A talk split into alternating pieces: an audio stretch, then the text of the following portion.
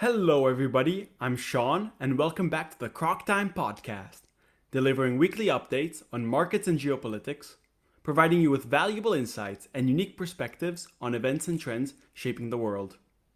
Today, we're going to be doing a deep dive into Latin America's biggest oil producers and their current unimpressive oil production levels, while also providing a brief overview of the country's prospects and their situation. So let's cut to the chase. Latin America, LATAM for short, has been gifted by an incredible abundance of natural resources, ranging from precious and base metals, rare earth metals, and fossil fuels such as coal, oil, and natural gas. LATAM holds about one fifth of the world's iron ore reserves and more than a quarter of the world's known copper reserves, located mostly in Peru and Chile. The Lithium Triangle, a small region of the Andes between Argentina, Bolivia, and Chile, is thought to hold around 54% of the world's lithium reserves. Over the last decade, Latin America has also emerged as a global player in the petroleum markets, especially ever since Brazil's offshore pre salt oil boom took off. In fact, the continent holds a significant portion of the world's proven oil reserves, with Venezuela holding the largest proven oil reserves in the entire world.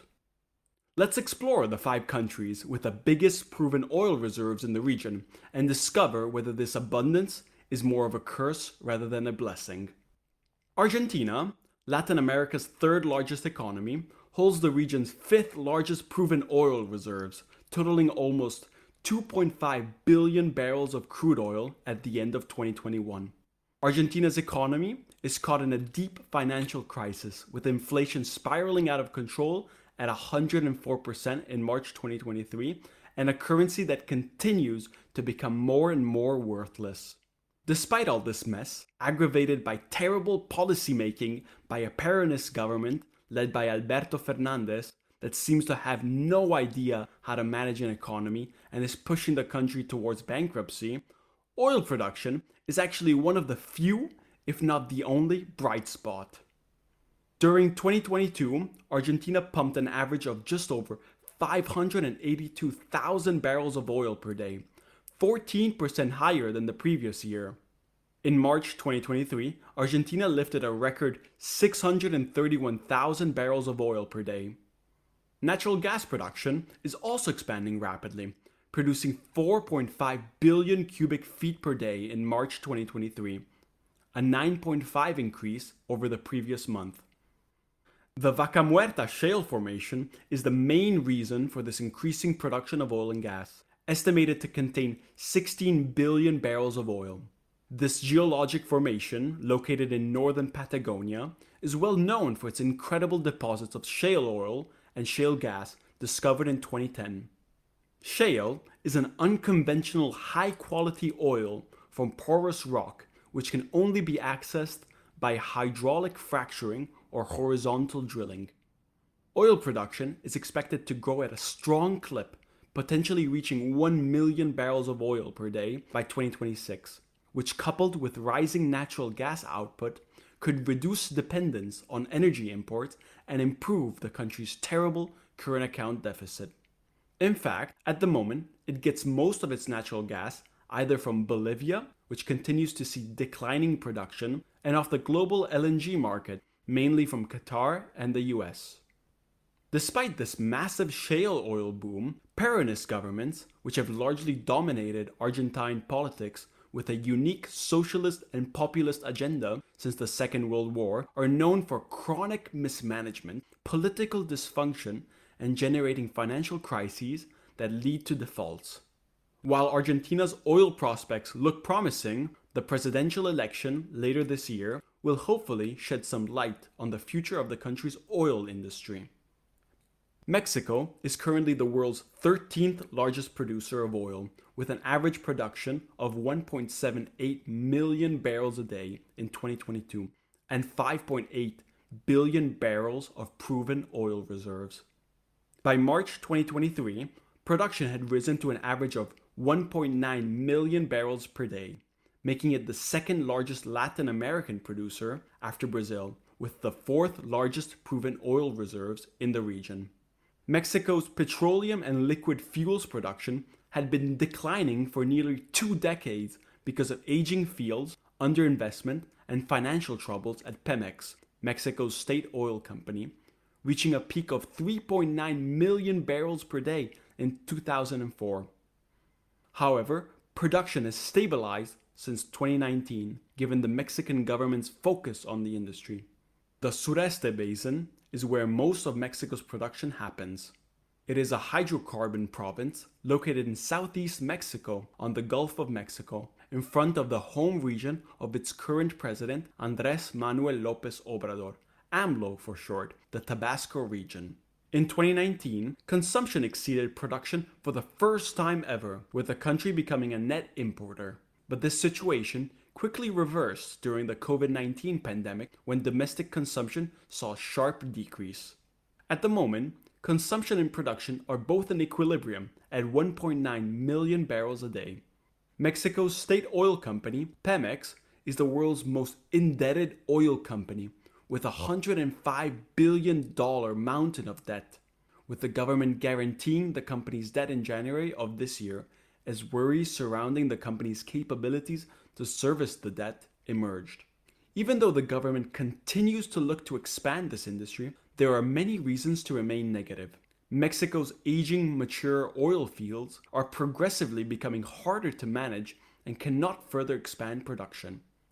Despite significant exploration efforts, no new significant discoveries have been made, with 80% of proven reserves located solely in the Sureste Basin.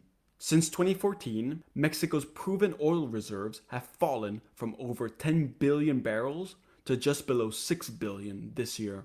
The Mexican government is also looking to increase private investment in the industry as it plans to capitalize on potential deep sea reserves, but interest so far has been muted.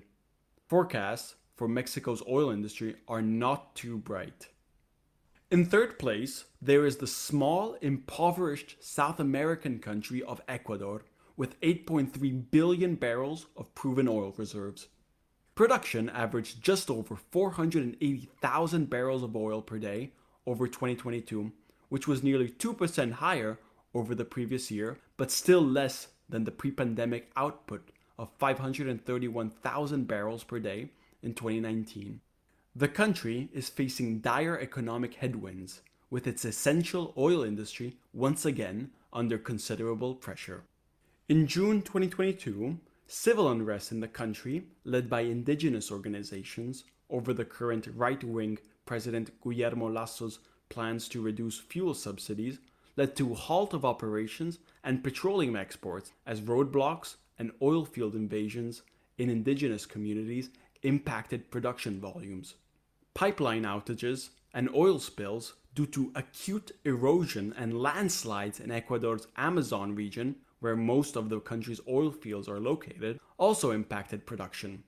Oil accounts for a third of exports and 7% of its gross domestic product, with Panama, the US, and Chile being the main buyers of it. The goal of unpopular President Lasso, that is now risking impeachment, is to double oil production by the end of 2025, which under current circumstances remains absolutely impossible, as the country continues to remain unstable and its prospects for its aging oil industry are grim. Latam's largest economy, Brazil, possesses the second largest proven oil reserves with 12.7 billion barrels. The country is currently witnessing a massive offshore oil boom driven by ultra deep water pre salt oil fields. The Santos Basin, just south of Rio de Janeiro and Sao Paulo, is where the majority of these pre salt oil fields are found, which, due to the geological formations and the depth, are very difficult and hard to exploit. In 2022, average oil production soared to 3.2 million barrels per day, a 6.5% increase compared to the previous year. The industry is seeing substantial investments and strong production growth is expected in the near to long term, which could grow by as much as 70% by the end of the decade. While the picture might seem rosy, there is fear that Brazil's oil boom could stall because of the increased intervention from the current Lula administration, potentially hitting its national oil company, Petrobras. The introduction of a surprise 9.2% tax on oil exports in March by the government could deter much needed investment to build Brazil's oil reserves and production. Even though government policies may dent the outlook, there are many more reasons to remain optimistic.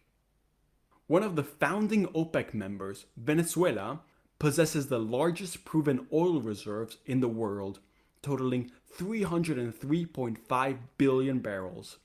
The crisis riven country struggles to exploit its huge natural resources. An entire podcast could be dedicated on Venezuela, and probably will be, given the complexities of this nation.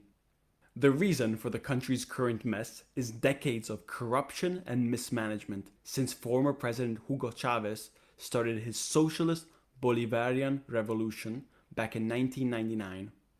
Regarding oil, a lack of investment in crucial infrastructure and US economic sanctions caused production to collapse.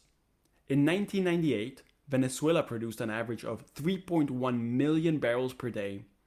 Its production collapsed and fell to just 569,000 barrels per day in 2020. What really crippled the industry were the harsh sanctions imposed by Trump's maximum pressure campaign looking to bring the Nicolas Maduro regime, the successor of Hugo Chavez, to his knees. However, since then, Venezuela's oil production has seen a recovery of sorts. Assistance from Iran to rebuild its decaying infrastructure, and US President Joe Biden authorizing energy giant Chevron to recommence oil production in Venezuela saw the country's production average 754,000 barrels per day in March 2023 an anti corruption probe on Venezuela's state oil firm PDVSA because of missing oil payments could, on one hand, be positive in tackling the chronic corruption problem plaguing the industry, but on the other hand, it could simply be a way for the current corrupt Nicolas Maduro regime to further concentrate power in their own hands. While the reserves Venezuela sits upon are impressive, they are mostly made up of extra heavy crude oil, which under certain market conditions are not economical to produce. The crude is difficult to process and is priced with large discounts when compared to other producers' crudes. While the Nicolas Maduro regime has managed to survive the maximum pressure campaign and is regaining recognition regionally, it will take some time before money starts to flow back into the country's decaying oil industry. The weakness of the economies, finances, and governments of the region hinder its general oil industry outlook. As you might have rightly guessed so far, the prospects from most of the biggest producers are not too good. The significant oil reserves have mostly been a curse for Latin American countries, in that the wealth the industry generates breeds corruption, incites civil conflict, and undermines democratic institutions, Venezuela being the prime example. Even countries that don't possess substantial proven oil reserves, such as Colombia, suffer from the oil curse. We will wait and see if Guyana, which has seen substantial oil production and interest internationally, can beat the oil curse, but we will find that out in a future episode. Thank you, and I hope you enjoyed this episode of Croc Time. Please leave a review and follow me on Instagram, and I'll be back next time with more insightful research.